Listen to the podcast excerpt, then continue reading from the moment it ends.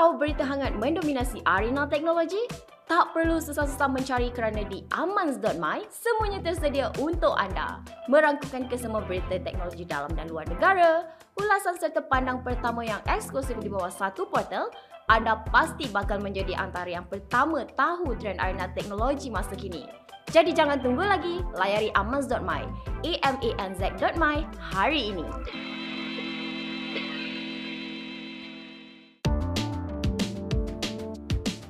Assalamualaikum, salam sejahtera. Ini podcast Aman, CGB dan juga Yem. Yem, apa khabar? Aku dengar kau kurang sihat sikit episod kali, kali ni. Uh, kurang sihat. Uh, I think uh, it's been a very hectic two weeks. Um, and I just want to use this day, Sunday ni, uh, rest. So that aku boleh, you know, get back to a very, another busy week. Aku ada, wih, macam-macam saya minggu ni. Aku ada yeah. full day consultancy work, nak pergi Ipoh. Hmm. Hmm, sebab aku sekarang um, advisor kepada Quest International University so aku tolong dia buat syllabus untuk Bachelor of uh, Communications. Hmm. Uh, okay lah I guess. Um, but you know I can't do anything if I'm not well so aku macam nak sihat yeah. sikit lah. That's all. It's a good, it's a good busy lah. Tapi of course lah, lately aku rasa ramai pun kawan-kawan kita tak apa nak sihat. Aku pun baru baik uh, recover from uh, sore throat apa semua batuk-batuk ni. So I think tak apalah eh. Ni times of the ni lah. Kadang-kadang dia datang lah kan. Anyway uh, cakap pasal busy ni kita pun minggu lepas busy banyak EM uh, khususnya untuk belajaran 2024 kau dengan program kau ada uh, untuk notepad aku dengan program aku.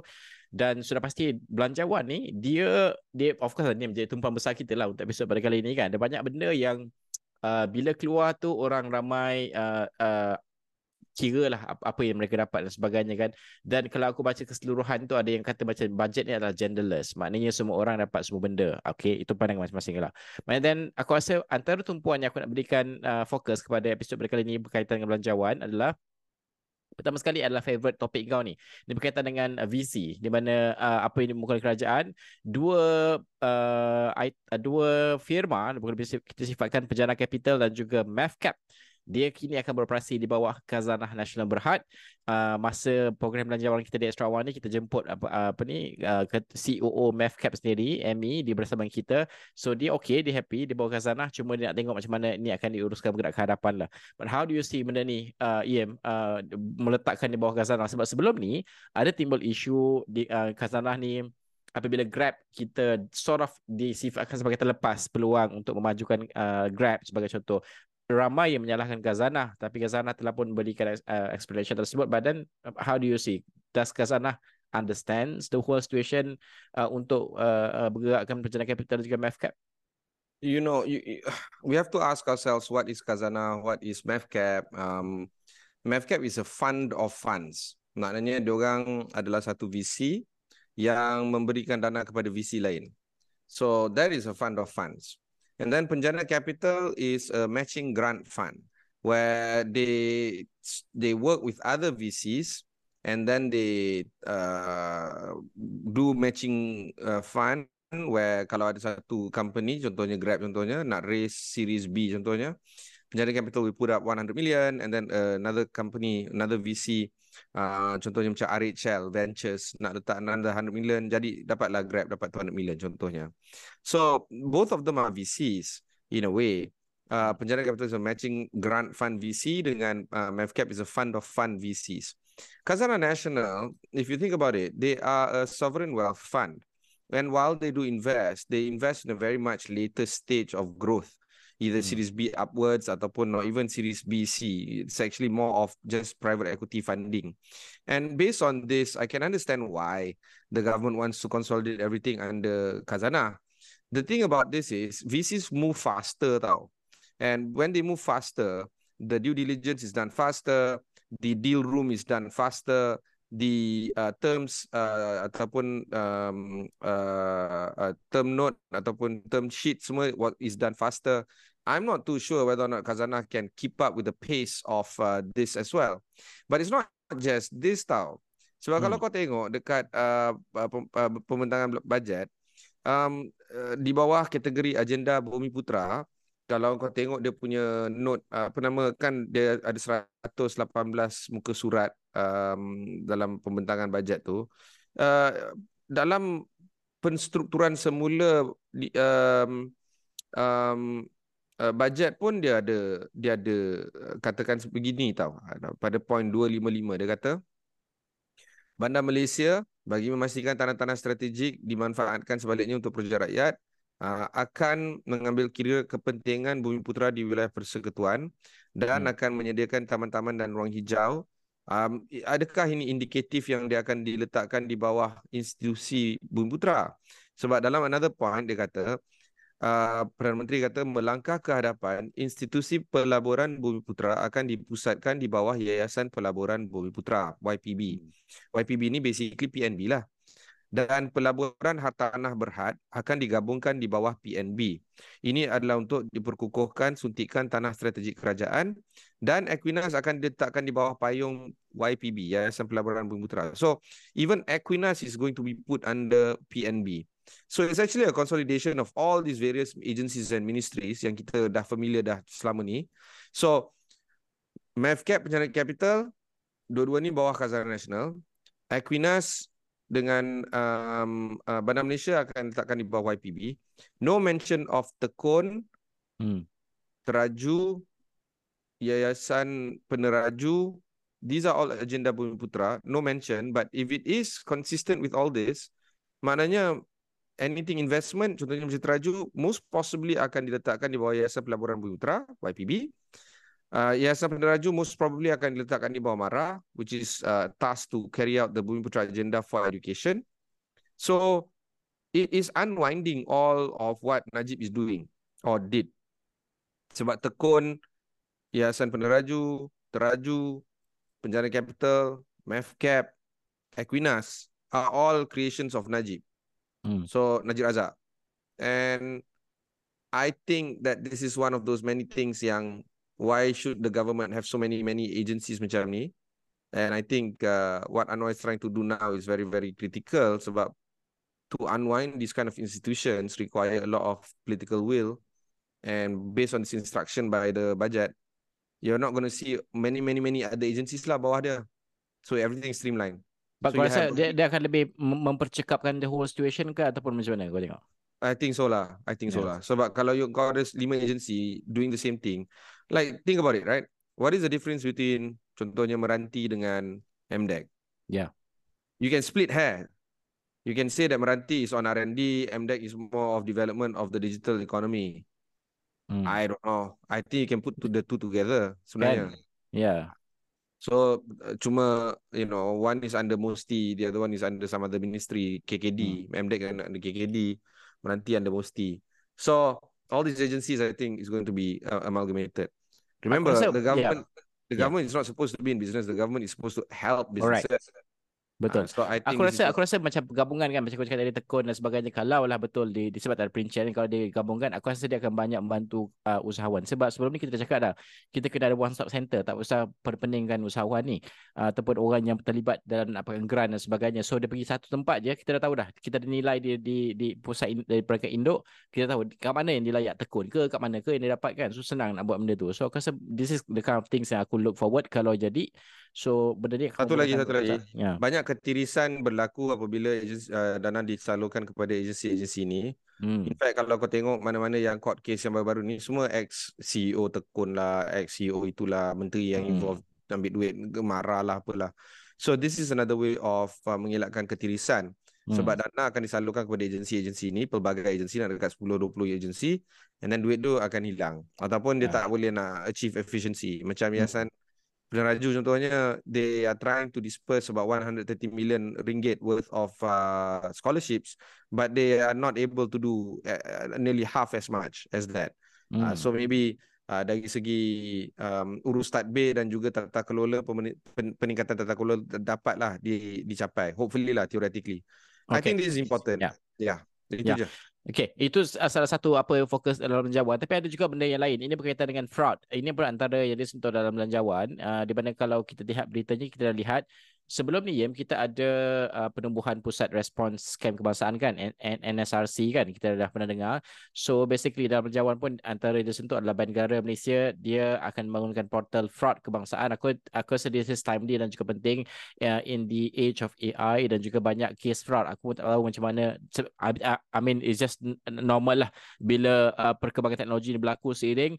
Dan ramai orang jadi uh, mangsa kepada scam ni. Dan aku surprise aku tak surprise juga ramai orang yang ada knowledge pasal uh, uh, teknologi ni pun menjadi mangsa juga kan. Kita pernah bincang benda ni sebelum ni. So this is the kind of things that kita nak nak ambil langkah yang lebih proaktif lah untuk um, membantras benda ni. Aku rasa this one of the things yang aku rasa important juga untuk bergerakkan. Sebab dia this is the, the small steps tau. Dalam dalam uh, kita adaptasi teknologi dan sebagainya untuk bergerak ke hadapan pastikan fraud ni tidak uh, menyusahkan orang ramai lah. Orang ramai tahu dan juga kita ada proaktif uh, punya step lah. Right. So nama ni, dia yeah. National Scam Response Center NSRC yeah. ataupun mm-hmm. Pusat Respons Scam Kebangsaan. Uh, Bank Negara akan bekerjasama dengan sektor kewangan untuk bangunkan portal fraud kebangsaan. Tapi uh, the key element here is penjejakan dana. Maknanya the fund transfer um, yes fund yeah. transfer support mm. ataupun fund track fund tracking support. Mm. I think this is not just about scam yang you know email scam ke apa ke. I think mm. if we had this during 1MDB, we can easily resolve some of the things yang Najib Razak duk curi duit kita berbilion beratus juta tu. Mm-hmm. If this is, is if this was done then, I think we can actually track all the money. So meaning, meaning, meaning we can after this kalau portal ada, we can track the money uh, the, for public ke macam mana? So ah tu tak tahu. The, uh, actually this is consistent dengan yang apa point yang kita cakap tadi. Hmm. Bajet ni dia tak berikan perincian yang mendalam. Hmm. So it's all broad strokes, it's all generalized ideas. Yeah. In fact salah satu benda yang aku sangat macam tak clear sangat macam uh, uh, luxury goods tax yeah. 5 to 10%.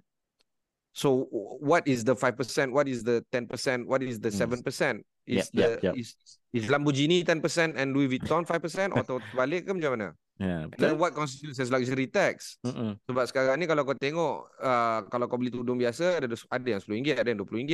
Yeah. Tapi dark scarf dah jadi RM400 RM500.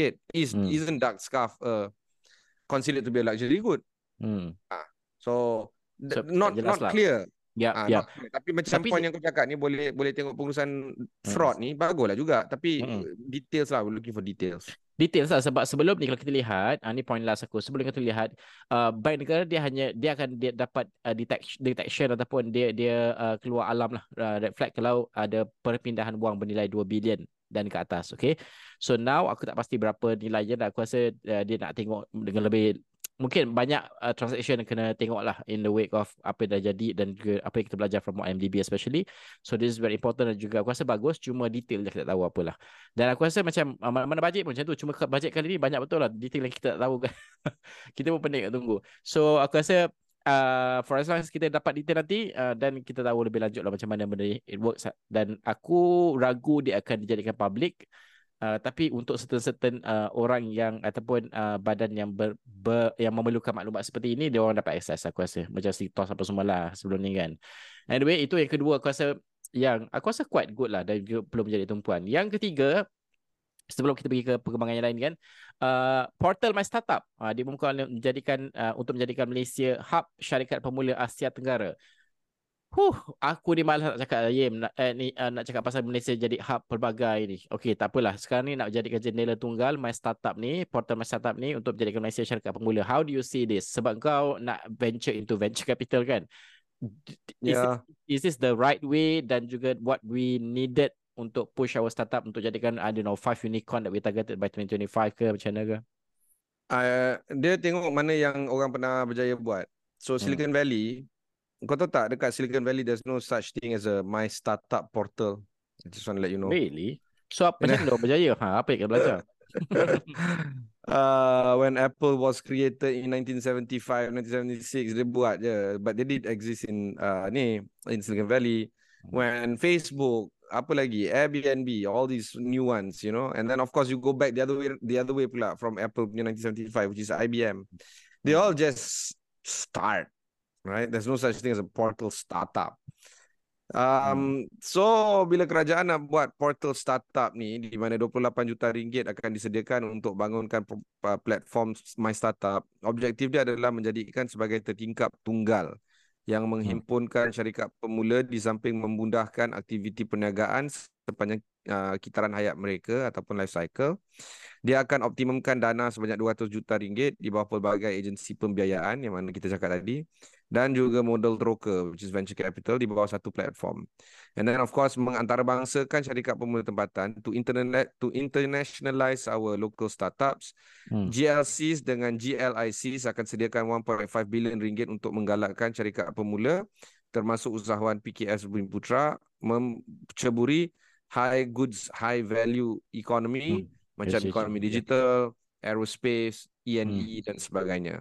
Yep you know, by nature, GLCs and GLICs are not that uh, adventurous when it comes to uh, uh, funding startups. So you're not going to see this 1.5 billion ringgit being uh, deployed. Um, and they're not going to be able to write checks this big. I can tell you that. Uh, because the model of GLCs and GLICs when they take up investments is not to invest in um, high risk, high return kind of uh, uh, yeah, yeah. businesses. Sebab hmm. high risk, high returns are the ones that is going to do the high goods, high value businesses. Hmm. It's as simple as that.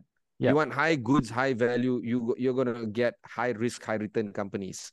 And to get high risk and high return companies, you're going to get VCs to pump these kind of uh, funds into these type of companies. Hmm. Has GLCs and GLICs have uh, shown uh, uh, uh, apa nama, history in backing these kind of companies? The answer is no. Macam kau cakap awal-awal tadi, Grab right. terlepas hmm. pandang, Temasek was ready to back Grab, Kazana wasn't. Twitter, by the way, many many years ago, Jack, um, apa nama Rossi. dia? Jack Rossi. Ah, was uh, pitching to Kazana to bet on him. Hmm. Kazana didn't take it because in fact they were laughing at him. Dia kata, what kind of uh, business is this? where you type 140 words and so they only my very traditional lagi lah masih tengok sektor sektor traditional banking oh, lah Sangat. In fact, masa Uber datang pun, babe, if you remember, my taxi was given so much uh, flag when they yep. first started. Ingat tak? Hmm. Hmm, Sampai yeah, ada SPAD. Yeah. Masa tu ada lagi uh, uh, apa? Suranjaya Pengangkutan Awam Darat. Hmm. Ha, macam lah ada pengangkutan awam laut kan. So, uh, create SPAD, tangkap ni uh, my taxi, saman orang tak pelbagai. This is not a country that embraces um, changes. Uh, yeah, innovation lah. Innovation, yeah. So I don't know whether dengan adanya satu tertingkap tunggal yang menghimpunkan segala syarikat pemula yang dinamakan My Startup dapat menyelesaikan masalah ni. I'm very skeptical. Ah, okay, tu tak apa nanti kita bertanya lagi kepada orang yang lebih pakar lah ataupun orang yang dalam industri supaya mereka faham benda ni bagus ke tidak ke apa benda yang nak capai sebenarnya kan. Anyway, kalau korang tahu juga boleh komen lah sampai dengar dan sebagainya kan. Okay, boleh tag Ian dan juga aku. Itu adalah dua ataupun benda yang kita fokuskan dalam belanjawan. Kita nak bertindak seketika. Selepas ini kita nak pergi ke topik kedua yang aku rasa perlu menjadi topik besar untuk episod kali ini. Selepas ini. Anda nak beli permainan video atau menonton filem di wayang tapi anda tak pasti sama ada berbaloi atau tidak? Axis.com boleh bantu anda. Axis.com memberikan anda segala informasi yang anda perlukan dari berita pelancaran, ulasan permainan video serta ulasan filem. Jadi anda tidak perlu lagi pening-pening dalam memilih permainan video mahupun filem terbaik untuk anda. Apa tunggu lagi? Layari Axis.com. A K S I Z.com sekarang.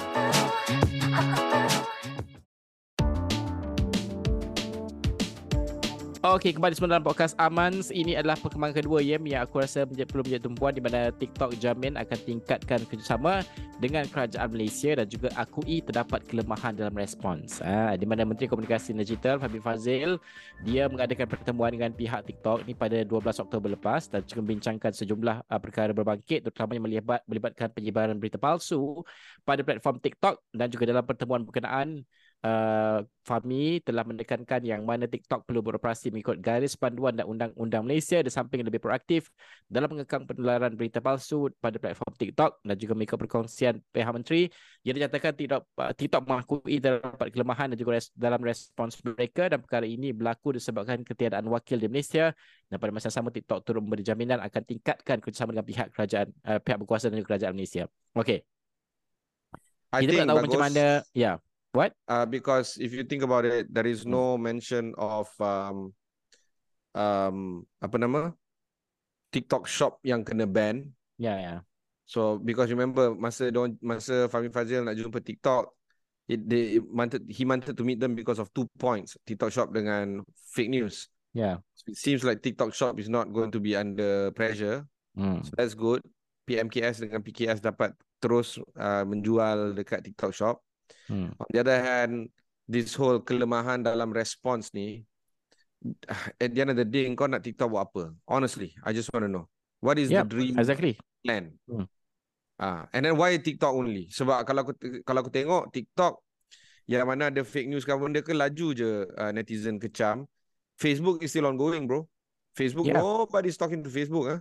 Hmm. Kalau kau tengok jumpa TikTok non-stop Eh, tapi kau- Facebook tak pernah. Ya, yeah, kau tengok bila dia pergi ke TikTok, uh, one can cannot help but to think that benda ni adalah political. Because why? Kalau kau tengok dekat TikTok, kita tahu setiap platform dia berbeza-beza worldview dia.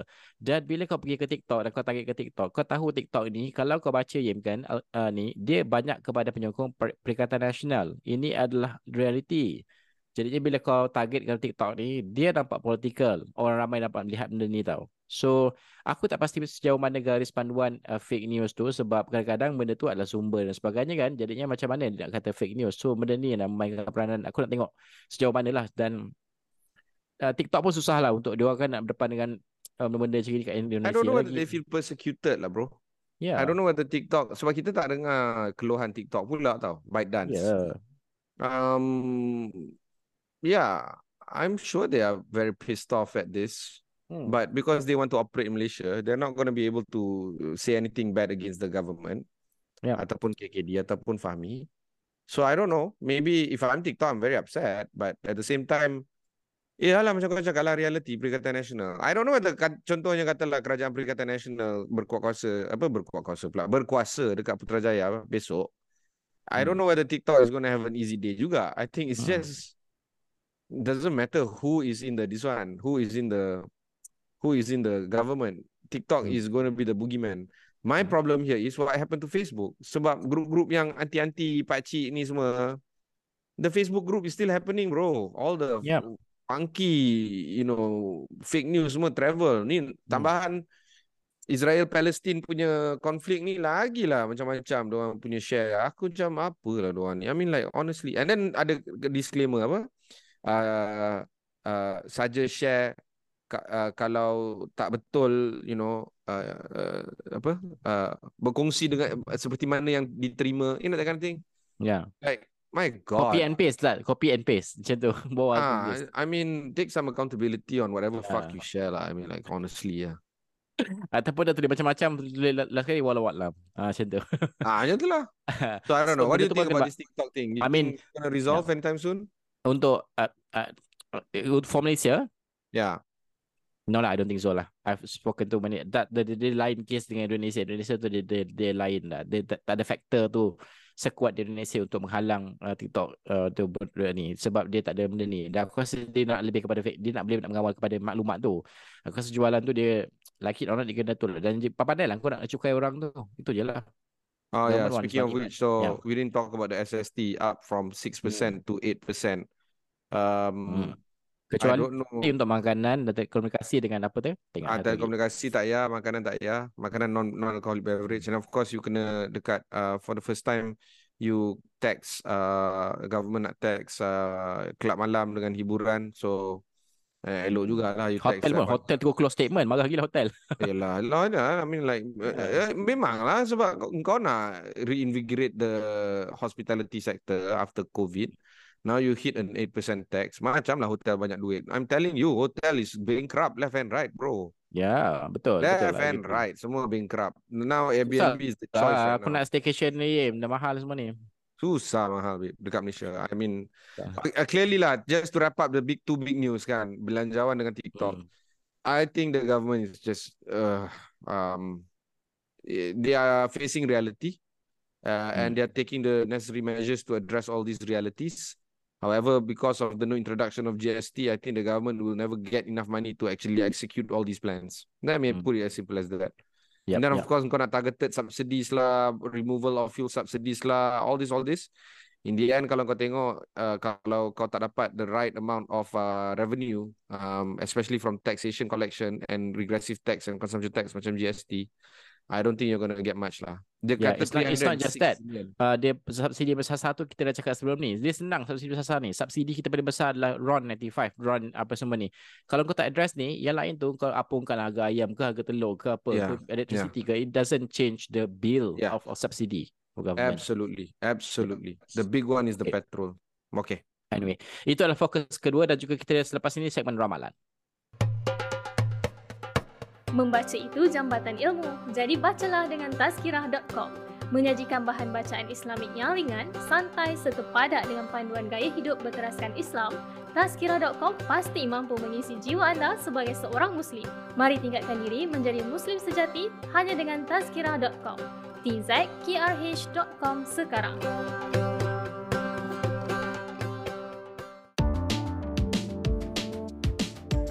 Okey, kembali semula segmen ramalan. Uh, ini antara dia tadi sikit lah berita ni aku nak bacakan uh, I Hang ni, I Hang ke I Hang? Macam dia sebut dia, I Hang eh. Uh, I Hang. E-Hang. Oh, sedap sikit lah macam Mak Salih sikit. E-Hang merupakan salah sebuah syarikat yang memfokuskan kepada pembangunan drone atau taksi udara atau atau dipanggil beberapa orang sebagai kereta terbang dan pelbagai model telah diperlihatkan termasuk uh, membuat ujian membawa manusia dalam penerbangan tersebut dan terbaru E-Hang ini telah menerima kebenaran operasi di China untuk drone EH216S AAV yang boleh membawa dua orang manusia pada satu-satu masa dan sekaligus menjadikan EHang sebagai syarikat pertama yang menerima kebenaran operasi berkenaan di China. Uh, how do you see benda ni? Sebab kereta terbang ni dulu masa kecil kita bayangkan 2020 dah ada kereta terbang. Sekarang yeah. ni 2023 dah. Baru dapat aku, kat China. Aku teringat pula menteri kereta terbang ingat tak? apa Ridwan eh? Apa Ridwan, Ridwan hmm. Yusof. Ridwan Yusof. Uh, Ridwan yeah. apa? Aku macam Allah kesian dia. Dah lama dia tak dengar langsung kan. Hilang terus. What happened to him? Ah, hilang terus. Um, so Ehang adalah uh, satu syarikat daripada AirX daripada Jepun, Prestige daripada Indonesia, uh, dekat Malaysia ada Aero 3. So these companies are the clients of Ehang. Um, and uh, I don't know how much you're going to save in terms of these flying taxis.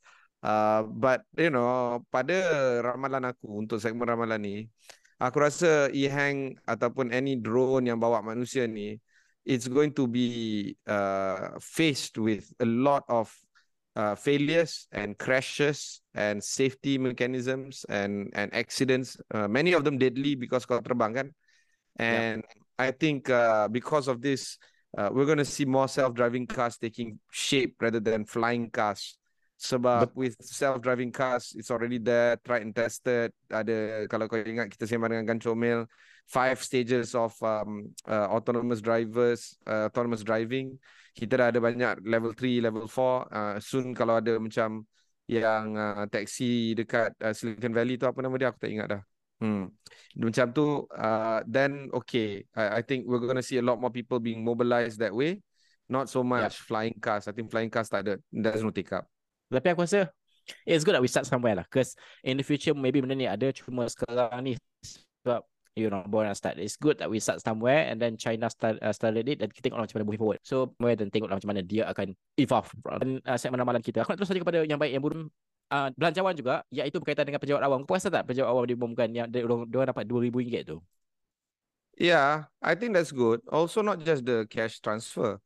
Pembaiki uh, quarters polis, bomber, um, pembaiki toilet tandas uh, dekat quarters uh, sekolah juga infrastructure development hmm. i think this is very good because then you hire Betul. a lot of contractors and then the contractors hire Betul. a lot of staff all this is good i think and and you get a lot of uh, political goodwill from the people juga especially the 1.6 million civil servants this is a smart move Betul. and it's good Betul. for the country because hmm. kalau kau pernah pergi quarters kerajaan ya Allah Hey, azabnya buruk gila, babe. Dia punya office. Dekat mana?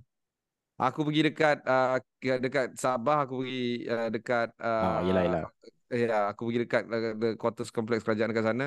Dekat sini pun ada aku jalan sekali dekat um, dekat KL uh, mana yang hockey stadium tu.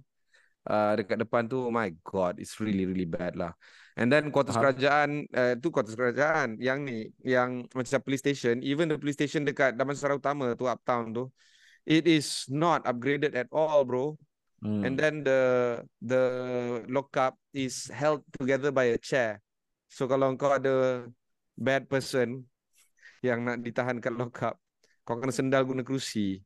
I mean, what the hell? They can just run away like that. Eh. So They can, but they will be shot lah. So, what I'm trying to say anyway, is, that's ah, that's tu lah. I mean, That's a good news lah. improve Kita nak improve lah slowly kan benda tu. Aku rasa bagus.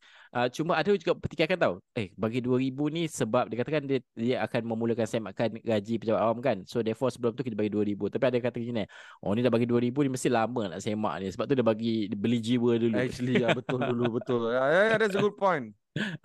Because we don't know kajian-kajian entah apa Yeah. benda gaji penjawat awam semua. I'm telling you, memang tak akan Yeah. jalan, bro. Susah lah dan kau pun tak banyak cukai baru dan nak cari duit mana apa semua kan. Anyway, itu good news lah aku rasa. Uh, yang bad aku rasa uh, personally aku masih melihat kepada Palestin. Now, bila um, uh, apa Israel suruh dia orang move to the south, kita nak nak conquer northern uh, of Gaza. Uh, uh, yang aku sakit hati dan juga sedih adalah ketika orang tu tengah move ke uh, some of them south tu, dia kena bomb Oh yeah. di tengah jalan. Aku rasa this is dan yang aku sakit hati dan aku uh, dan, dan aku tak tahu nak find the right word adalah the world cannot do anything. Yeah. Literally. PBB ke apa kau tak ada option. Macam it's like it's like Israel controlling the world. Ah, macam tu lah. Aku rasa Yeah. yeah. there's bad and sad lah. Okay, aku yang yang something interesting aku nak share lah. Rekod dunia jumlah penonton stream tertinggi di dunia dipegang oleh Disney, Plus Hotstar. Hmm. Uh, sebab perlawanan Piala Dunia Kriket antara India dan Pakistan yang stream dekat Disney Plus Hotstar pada 14 Oktober baru ni mencatatkan 35 juta penonton serentak. Hmm. Dia memintas rekod terdahulu iaitu 32 juta penonton ketika perlawanan kriket yang dicatatkan oleh Geo Cinema pada uh, Mei lalu. Uh, yeah, I think this is good news. Uh, Siapa yang menang? Uh, actually, I don't know. It's India Pakistan, quite frankly. Let's face it. Uh, Um, so you know when you get 35 million um, uh, viewers for streaming, I think streaming is going to take over cable, and I think our employers are going to be facing with a very very hard time in how to win back the the audience. Faham. Bro, yeah, I think yeah, I cannot agree disagree with you. Um, uh, I, I I I saw uh, some news uh, apa nama report. Aku tak boleh lah bro. I I stop. I stop but because aku stop because I know there's nothing much I can do dan aku feel mad and sad so therefore aku tak tengok sangat tapi of course ada personal level kau doakan lah benda ni kan but then aku rasa macam how I wish the the the perception uh, uh, punya pergaduhan antara media antara bangsa ni pun boleh jadi uh, benda besar aku macam a Yeah. lot Okay. anyway Uh, Alright, have a good itu week ada- guys. Hmm. Itu adalah episod untuk pada kali ini. Uh, episod akan datang banyak lagi perkara kita akan bincangkan dan juga berikan tumpuan. Sign up GB dan juga Yem. Bye-bye.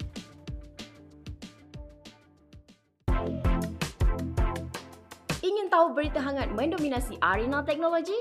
Tak perlu susah-susah mencari kerana di amans.my semuanya tersedia untuk anda.